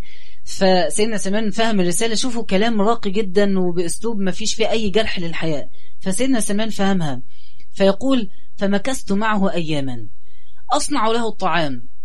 ثم يأتي أبو الدرداء فأقول له كل فيقول إني صائم فيقول عزمت عليك ألا تأكل لازم تقعد تأكل معايا. فيقعد يأكل. يجي بالليل يقوم يصلي ما بينامش. سيدنا سلمان يقول له أرقد. يقول له دعني أصلي. أتمنعني أن أصلي لربي؟ شوفوا اللي بيحصل إيه؟ شوفوا الأخوة والنصح لله. واحد بيقول بينصح أخوه في الله بيقول له إيه؟ بطل تصلي. طب إيه النصيحة الغريبة دي؟ هتعرف النصيحة دي معناها إيه؟ فيقول له أتمنعني أن أصلي؟ يقول له عزمت عليك ألا, ألا, ألا تصلي. أرقد. فينام. كل شوية سيدنا أبو الدرداء يتنطر من سريره. مش قادر ينام. ما بيعرفش ينام بالليل. ينيمه. لحد ما يجي قبل الفجر بشوية يقول له قم فلنصلي يا أبا الدرداء. يصلوا مع بعض.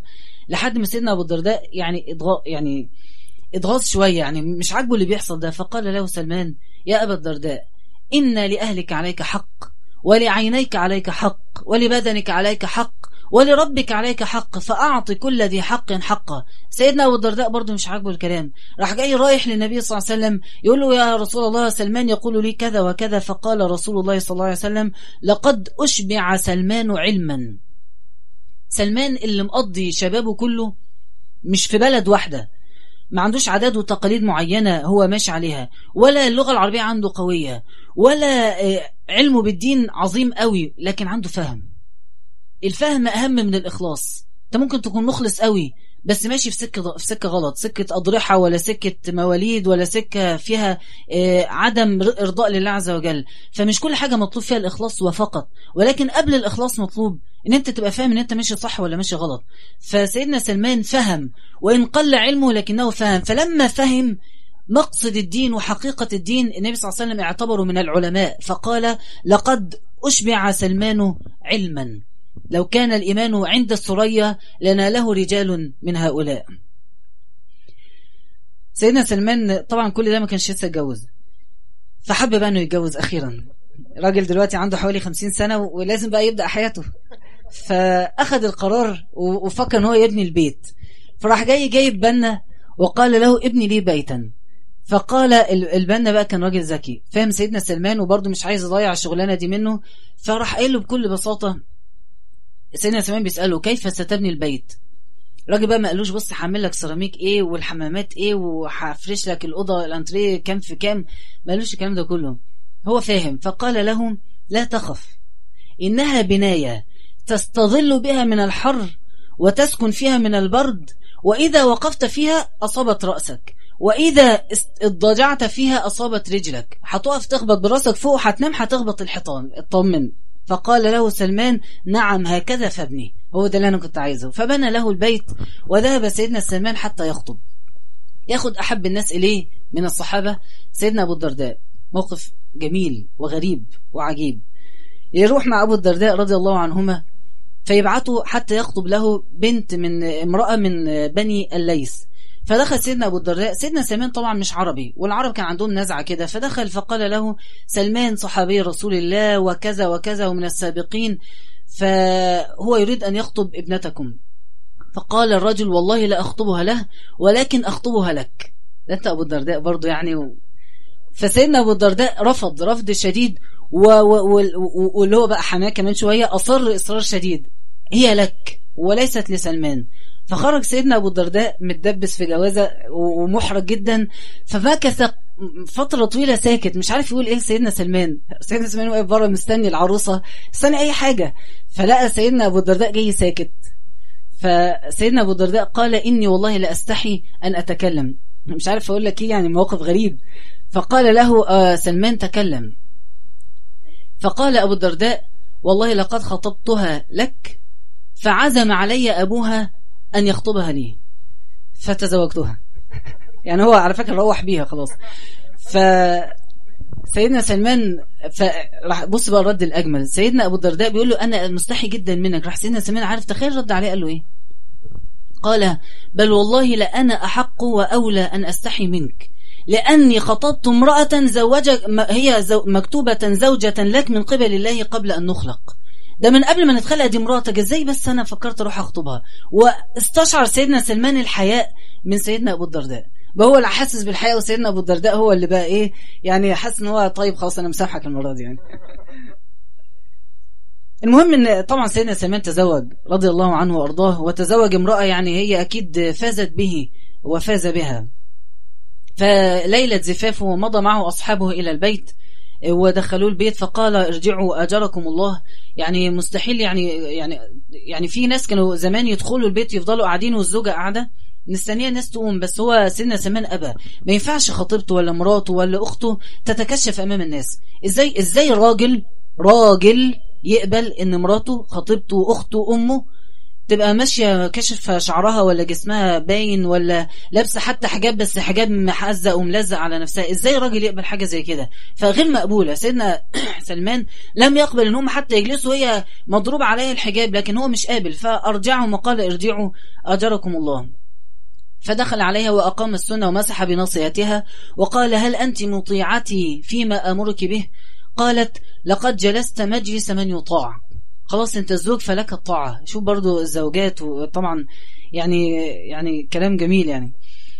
فقال فإن خليلي أوصاني صلى الله عليه وسلم إذا اجتمعت إلى أهلي أن أجتمع على طاعة الله فخرج معها إلى المسجد فصليا. وبعد ما صليا ذهب إلى بيته وأفضى إلى ما يفضي الرجل من امرأته. لما أصبح الصباح سألوه أصحابه اللي كانوا عايزين يدخلوا معاه بالليل؟ ما دخلوش طيب تاني يوم الصبح كيف وجدت أهلك؟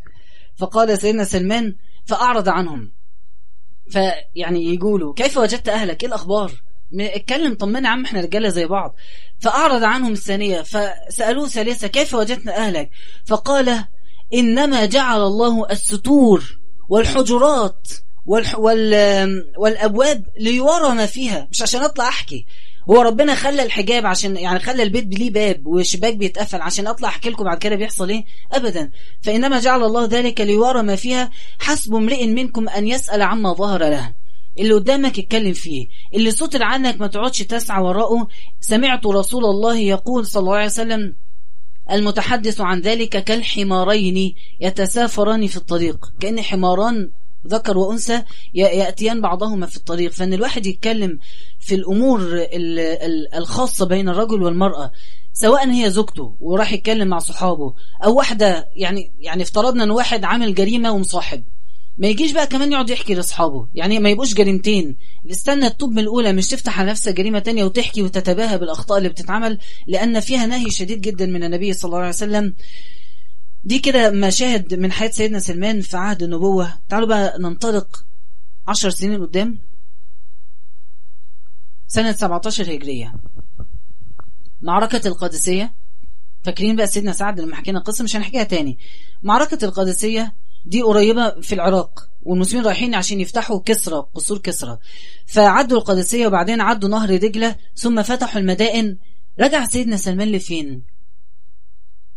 لبلاد فارس مرة تانية اللي هو خرج منها من حوالي 40 سنة وهو شاب صغير هربان من أهله رجع مرة تانية لبلاد فارس ولقصور فارس قصر كسرى مش مش مش للقصر بتاع باباه ولا للفيلا بتاعت باباه ولا للجنينة بتاعته ده رجع لقصور كسرى وكان أمير جيش المدائن. ولما فتحت المدائن عينه عمر بن الخطاب رضي الله عنه أميرا على المدائن خرج منها هربان بيدور على الحق رجع أمير على البلد كلها أميرا على المدائن دي لما تتفرج عليها في حياة واحد دي أسطورة. دي قصة عجيبة قوي. واحد يطلع مطرود وبيف... أو هربان ومش لاقي ياكل ويتباع وعشرين سنة مشرد وبعدين مملوك ويشتغل ويعرق ويتعب ثم يرجع مرة أخرى فيكون أميرا على البلد التي خرج منها أول حياته. فلما دخل المدائن ذهب أخذ في إيده أحد أصدقائه وأحبابه في الله سيدنا سهيل. ثم في طريقهم مضوا حتى فقال له هيا بنا إلى ضيعة أبي. تعالى روح أشوف الضيعة اللي زمان كنت مرة كده طلعت وحكى له القصة ورحت لما رجعت أبويا زعق لي وحكى له الموقف يعني. هيا بنا إلى ضيعة أبي وهو يتمنى أن يرى أخته اسمها بوران أو بوران. عايز يشوف أخته ويدور عليها. وقال له إني أبحث عن راعي خنازير. في راعي خنازير عارفه هناك؟ برضو كنت أحبه جدا ويحبني. فراح يدور فوجد الراعي. يرعى أغنام مش بيرعى خنازير. فاحتضنه وبكى وسلم عليه وقال تذكرني أنا فلان؟ كنت معاك من 40 سنة وكنا بنلعب مع بعض. وقعد يفكروا به فبكى الرجل وقال له سيدنا سلمان إني جئت إليك مع جنود المسلمين وأنا منهم. هو منهم؟ ده هو قائدهم. ده هو أمير البلد لكن الحاجات دي مش فارقة معاه.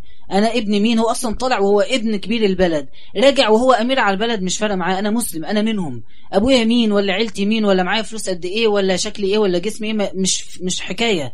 فقال جئت إليك مع المسلمين وأنا منهم فاحتضنه الراعي باكيا. وقعدوا مع بعض اتكلموا كتير وسألوا عن أحواله أين أبي؟ قال مات وأمي ماتت. ثم سألوا عن أختي فعرف أنها ماتت وبكى عليها كثيرا. كان يتمنى أن هو يلحقها حتى يبلغها الإسلام. كان يتمنى يلحق يقول لها تحجبي ولا يلحق يقول لها العفة والحياء ولا يلحق يحفظها القرآن كان يتمنى إن هو يلحق يعمل معاها أي حاجة قبل ما أخته تموت لأن فعلا بيموتوا ناس بتموت. يا تلحق تأدي دورك معاهم يا إما ممكن يفوتهم الموضوع وأنت تحمل بعض من ذنبهم. لكن سيدنا سمان لا يحمل ذنب أحد فقال له الراعي المفاجأة الجميلة قال له أما أنا فمسلم. وقد تركت رعي الخنازير وأرعى هذه الأغنام التي تراها. وسألوا عن إخوته فعرف أن إخوته ما زالوا أحياء في ضيعة أبيه ولكنهم على المجوسية. فأوصاه وأوصى الراعي أن هو ينصحهم في الله ويتعهدهم بالنصيحة. ثم رجع سيدنا سلمان لأنه وراه مهمة كبيرة قوي أن هو كان رئيس بلد. فيعني صعب يقضي وقته كله مع إخواته فأوصى الراعي بهم. لكن ما راحش تاني على المدائن بسرعة. خرج ومعهم بعض المسلمين وذهبوا إلى التل. التي كان يقف عندها يوقد النار فذهب أطفأ النار وأمر أحد المسلمين فوقف ورفع الأذان. يعني أنا بحس لو الكلام اللي إحنا بنتكلم عنه ده لولا أنه هو يعني موجود في كتب صحيحة حاجة يعني ممكن نشوفها في فيلم أجنبي أمريكي آه، أسطوري خيالي ما يعني اللي هو من الحاجات اللي إحنا ننبهر بيها لكن صعب نصدق إنها تحصل. لكن هي فعلا حصلت. يا جماعة إحنا عندنا بطولات. في تاريخ أجدادنا أعظم من بطولة آه، رامبو ومش عارف الشخصيات سوبرمان والحاجات التعبانة بتاعتهم اللي قاعدين بيشربوها لأولادنا في الكرتون. إحنا عندنا بطولات حقيقية. إحنا عندنا بطولات حقيقية أساطير. فعلا أسطورة. لما تقعد تتفرج على مشهد حياته وتشوف الراجل ده بدأ إزاي وانتهى لإيه دي حاجة أسطورة. ده حاجة فخر. الناس دي اللي عمل فيهم كده هو هو الكلام اللي بين هو القرآن والسنة. مش حاجة جديدة. وإحنا عندنا علم أكتر منهم لأن في من, من بعضهم لأن في من الصحابة اللي سمع قليل من الأحاديث وحفظ قليل من الآيات. إحنا عندنا كتب أحاديث والقرآن كاملا. إحنا عندنا كتير.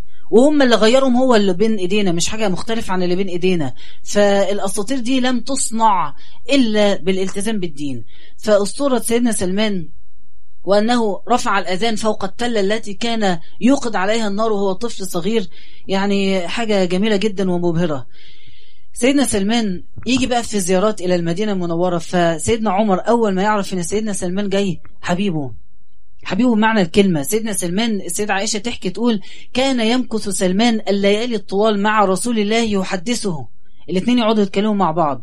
وله أكبر النصيب من رسول الله. يبقى الصحابة كلهم مستنيين دورهم. لكن الرسول المختار صحبة سلمان يقعد يتكلم معاه. يعلمه ويستشيره. وبعدين سيدنا سلمان آه، ممكن لغته العربية مش سهلة فالرسول يقعد ويصبر عليه. وسيدنا سلمان يتعلم ويزداد من الإيمان. والرسول حابب القعدة معاه. فسيدنا عمر لما يعرف إن سيدنا سلمان جاي يزور المدينة يجمع أصحابه يخرج مع بعض يلا ده فلان جاي من أمريكا. يطلعوا مع بعض بعربية يسافروا القاهرة عشان يستقبلوه ويروحوا معاه. يعني ده صاحبنا. مش في أخوة مش في حب فلان. نروح نجيبه. مش بس إحنا كده صحاب لما نشوفه إن شاء الله نبقى نسلم عليه. فسيدنا عمر يجمع أصحابه ويخرجوا إلى مشارف المدينة حتى يستقبلوا سلمان رضي الله عنه فسيدنا سلمان سلم على سيدنا عمر وتعانق وتذاكر الأيام الجميلة ثم مضى. سيدنا سلمان عمر قلق حس إن سيدنا سلمان زعل منه. خلي بالك سيدنا عمر لما كان بيجي له أي أمير هو معينه كان يقعد يسأله فلوسك قد إيه؟ ومن أين لك هذا؟ ويبعت حد يبص وراه مع سيدنا سلمان كان معاملته مختلفة. فسيدنا عمر لما لقى سيدنا سلمان شكله متغير ذهب إليه وقال يا أخي أبلغك عني شيء؟ سيدنا عمر أمير المؤمنين رئيس الدولة رايح لمحافظ عنده لأمير ولاية وصحابي هو سيدنا عمر أعلى منه إيمانا بشهادة الأحاديث. فيروح يقول له أبلغك عني شيء؟ أنت زعلان مني في حاجة؟ قال نعم. أنا يعني في حاجة مزعلة قوي سيدنا سلمان سيدنا عمر. عارفين إيه؟ قال بلغني أنك يقدم على مائدتك السمن واللحم. تخيل بيتحط لك طبقين واحد فيه لحمة وواحد فيه سمنة. طب هو يعني السمنة واللحمة دي حاجة حلوة أصلا؟ حد ياكل سمنة مع لحمة؟ حاجة تحس إن هي مش حاجة يعني تخض قوي. سيدنا سلمان زعل فعلا. وبلغني أن لك حلتين. انت عندك طقمين بتلبسهم.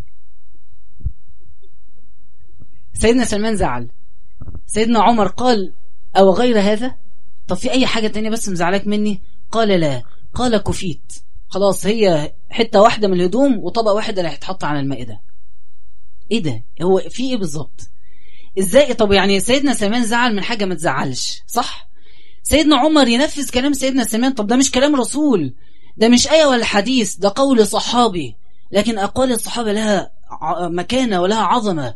لما تسمع سيدنا فلان قال كذا ولا من التابعين تعظم كلامه. سيدنا عمر عظم كلام سيدنا سلمان ونفذ الكلام فورا وقال كفيت هذا. الصحبة اللي بيني وبينك أكبر من أنت تزعل مني عشان أن أنا باكل زيادة. سيدنا سلمان ما كانش زعل من حاجة ما تزعلش على فكرة. هو زعل من حاجة تستحق. عارف إيه؟ إن مات رسول الله صلى الله عليه وسلم هو راض عن مجموعة من أصحابه. راضي عنهم وكان كل واحد ليه حال معين. سيدنا عمر كان ليه حتة واحدة بيلبسها وطبق واحد. سيدنا سلمان مات رسول الله وهو عنه راض في وضع معين.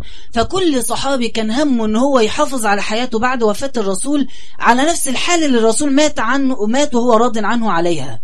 كان راضي عني عشان أنا كنت بعمل دي فأحافظ على دي. الدنيا تتفتح تتقفل أمير غفير مش فارقة أنا هحافظ عليها. ليه؟ عشان هو مات وهو راضي عني لما شافني كده. لو اتغيرت ممكن يتغير رضاؤه عني صلى الله عليه وسلم. فهو ده كان حرصهم مش حاجة صغيرة. يعني إحنا بالنسبة لنا حاجة غريبة لكن بالنسبة لهم حاجة عظيمة جدا. تخليهم فعلا يتوقفوا أمامها وتهتز لها أجسادهم. سيدنا سلمان تعالوا بقى نقرب من أواخر حياته كان أمير وكان يصرف له مبلغ ضخم فكان أول ما يستلم مرتبه يطلعه كله لله. ثم يشتري خوص بدرهم. فيشتغل في في في فيعمله يقعد يجمع الخوص يعمل منه سلال ويعمل منه أشكال معينة تتباع. فيبيعه بثلاثة دراهم درهم ينفقه على أولاده ودرهم يشتري به الخوص الثانية ودرهم يتصدق به.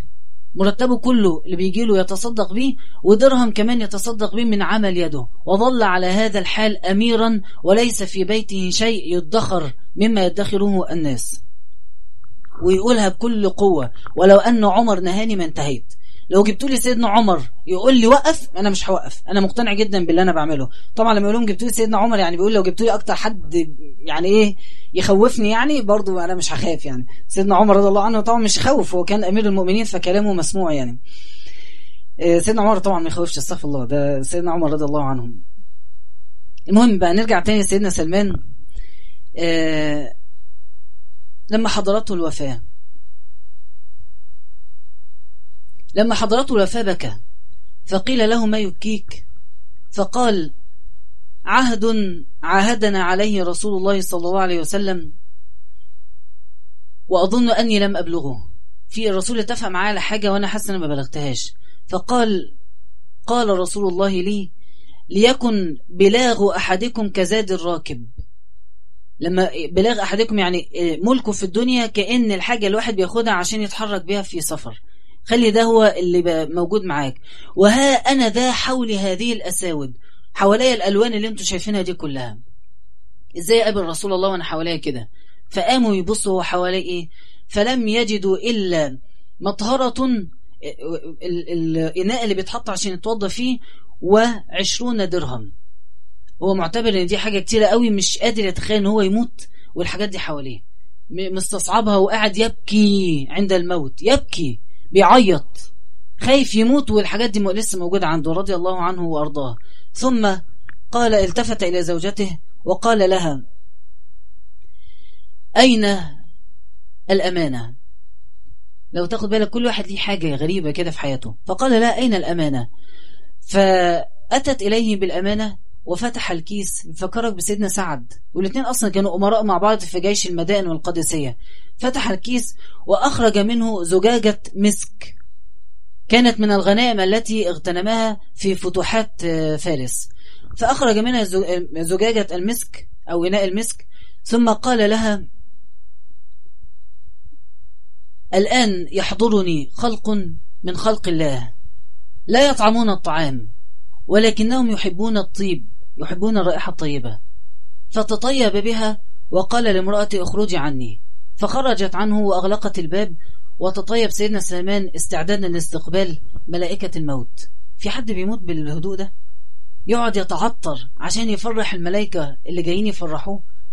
هو سيدنا سلمان فتعطر سلمان فلما رجعت امرأته إذا به قد فارقت روحه جسده رضي الله عنه وانتقل إلى جنة عرضها السماوات والأرض والله حسيبه بعد ما مات كان اتفق مع سيدنا عبد الله بن سلام قال له أينا مات أولا فليأتي صاحبه وليحدثه بشأنه. فسيدنا عبد الله قال له أو يكون ذلك؟ أنا ممكن بعد موت أتحرك وأجي لك وأقابلك في النوم؟ قال نعم. إن روح المؤمن تكون في نسمة في الجنة تسرح حيث شاءت.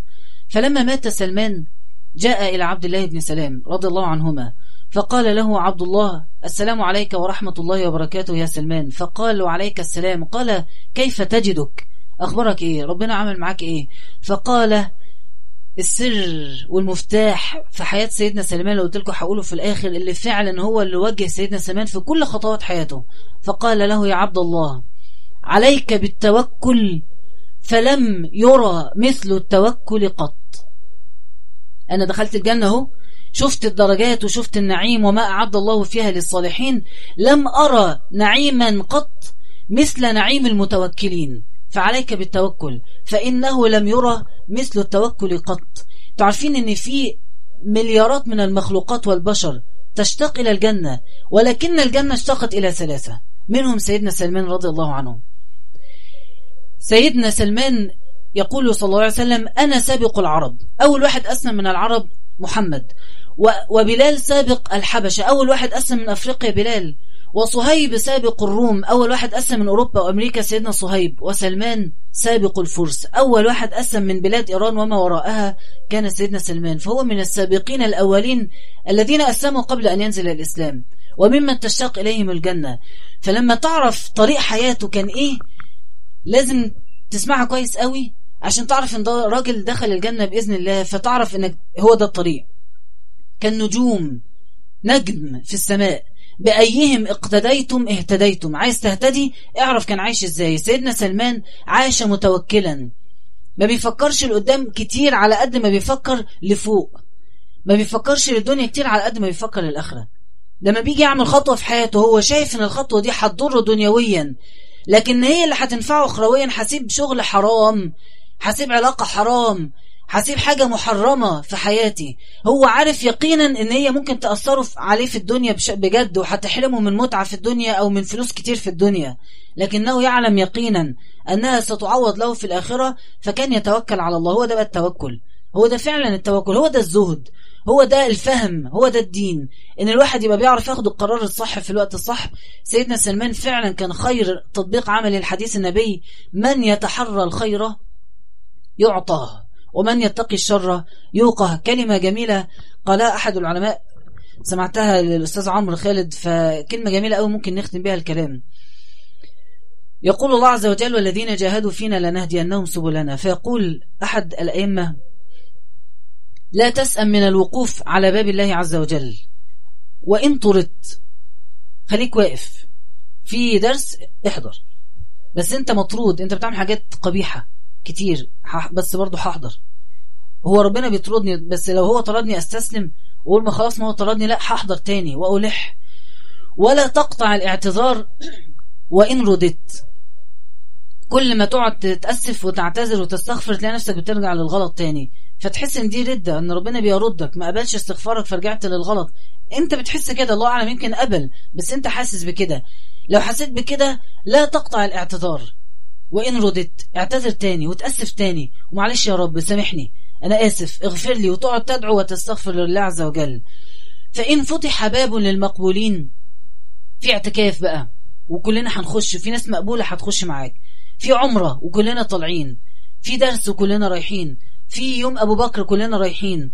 في في عمل خير طالعين مع بعض فيه في طلعة مش عارف إيه في تجميع فلوس لإيه في حاجة مفتوحة الأعمال دي الظاهر فيها إن اللي بيدخلها مش بيجي بمزاجه وربنا اللي بيجيبه فده إنسان مقبول. فإن فتح باب للمقبولين فتسلل تسلل الف... وتسلل تسلل المتطفلين. خش الدايرة كده في الزحمة. تعال أحضر الدرس كده اقعد في أي حتة. أنت عارف إن أنت بتعمل كتير غلط. وعارف ان انت ذنوبك بالنهار كتيرة قوي وعارف ان انت لو هتقيس نفسك تحس ان انت دخلت النار لكن انت جاي مع ناس تظن ان القعدة دي بتدخل الجنة. اقعد. طب أنا قاعد ودماغي في الحرام. اقعد. طب أنا قاعد وناوي اطلع اعمل حاجة غلط برضو اقعد. طب أنا قاعد ومش حاسس ان أنا هستفيد ومش حاسس بقلبي أصلا بيتحرك مع الكلام برضو اقعد. خليك موجود. التزم مع هؤلاء. تسلل مع تسلل معهم تسلل المتطفلين. وابسط يديك إلى الله عز وجل وقل يا ربي أنا مسكين فقير فتصدق علي وأنت القائل إنما الصدقات للفقراء والمساكين. فتقعد يا رب أنا قلبي ميت ومش بفهم حاجة ومش بتأثر بحاجة ومش حاسس بأي حاجة وناوي أطلع أعمل الغلط ساعدني بقى يا رب. أنا جيت مع الناس اللي أنت بتساعدهم ساعدني فلعلها تكون ساعة إجابة أو لعلها تكون جلسة رحمة أو لعلها تكون صحبة مقبولة فتقبل مع المقبولين. تلاقي نفسك دخلت في الزحمة. مش الدعاء بيقول كده اللهم اهدنا. في من هديت. الناس اللي كده مهديين اللي انت بتهديهم دخلني بقى وسطهم في الزحمة واسحبني معاهم. وعافيني في من عافيت. وتولني في من توليت. كأن انت لو حت... الهداية تنزل لك لوحدك انت ما تستاهلش. وأنا عارف إن أنا ما استاهلش. لكن اهديني في من هديت. فإحنا فعلا نتعلم من سيدنا سلمان آخر كلمتين. نتعلم منه أنه رجل عملي جدا وكلمة عملي معناها الأمور عنده مش بالأماني. مش قاعد مع نفسه كده يا رب بقى غير لي حياتي بقى وخليني كويس بقى كده وخلي الدنيا بقى تبقى سهلة وما تبقاش في حاجة صعبة وأعرف أبطل الغلط وأعرف أعمل الصح. ويا رب ويا رب قاعد يتمنى على الله الأماني وهو إنسان ضعيف ولا بيتحرك حركة لقدام. سيدنا سلمان كان عملي. في, في فين الدين في الشام يسافر؟ يا رسول الله أنا بصيت من فوق وعرفت إحنا نعمل إيه؟ احفر خندق. فيحفره. كان يخش في المشكلة ويحلها. مباشرة يا أبو الدرداء اعمل كذا هو ده الصح. مش يقول له بقى نصيحة راح بايت عنده وينيمه عافية. عملي جدا. فالعمل إن أنت ما تقعدش تتمنى على الله الأماني وأنت قاعد مرتاح. ما بتعملش مجهود. وأخيرا كان سيدنا سليمان ملح. لا ييأس ابدا. يطلع من راهب لراهب لراهب حتى وصل إلى الهداية الكاملة. فيعني رضي الله عن سلمان وأرضاه ورضي الله عنا معه وحشرنا معه. وصلى الله على محمد وعلى آله وصحبه وسلم.